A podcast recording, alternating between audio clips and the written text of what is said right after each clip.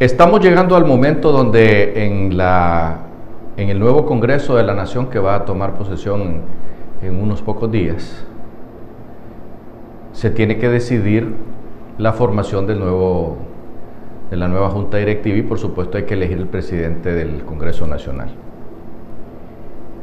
Como todos sabemos, han habido dentro de Libre diferencias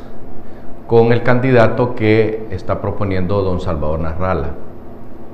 Situación que nosotros entendemos porque hay radicales dentro de Libre y hay gente que entiende perfectamente bien que la política es negociar, ¿verdad? Y que si el, presidente, el expresidente Zelaya y la nueva presidente eh, Xiomara Castro dieron su palabra a Salvador Narrala porque tienen que entenderlo de Libre, que el gane no lo hicieron solito, ¿verdad? Que a ellos se les sumaron la gente de Salvador Narrala y todos aquellos que detestaban este régimen, porque hay que reconocer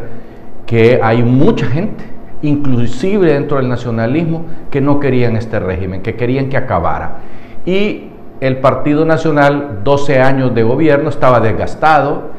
y a pesar de que sacaron más o menos igual cantidad de votos en las elecciones pasadas,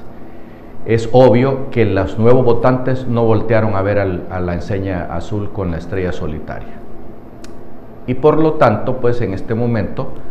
toca acatar, como lo dijo Russell Tomé,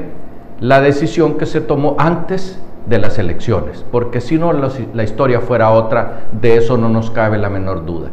Y aquellos que se quejan que qué lástima que el que Libre no sacó, que digo que Salvador de Honduras no sacó más más diputados, sí, nosotros hubiéramos querido que sacara más diputados, pero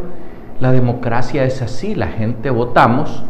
y el Partido Nacional ahí está y el Partido Liberal ahí está, con sesenta y tantos votos que tienen que ser tomados en cuenta. Si no quieren tomar en cuenta el nacionalismo, radicalmente háganlo a un lado, pero entonces hay que negociar con los liberales. Y con los liberales hay que negociar posiciones en la Junta Directiva del Congreso y a lo mejor algunas secretarías de Estado donde podrían integrar a los liberales que están a razón de 20, 20 o 22 diputados.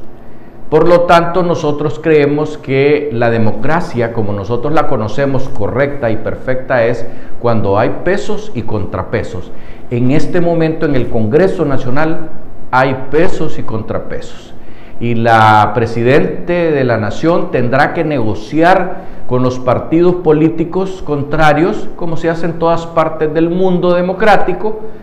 las posiciones y puestos nuevos que habrá que elegir, como ser el fiscal del Estado, la nueva Corte Suprema de Justicia, etcétera, etcétera, y habrá que negociarlo, porque si no hay negociaciones no se va a lograr eso, por más amenazas que anden diciendo ahí que se van a ir directamente al, al ¿cómo se llama?, al soberano y que no sé qué, no, las cosas se van a tener que hacer democráticamente porque no vemos otra salida para que el país viva en paz. Hasta pronto.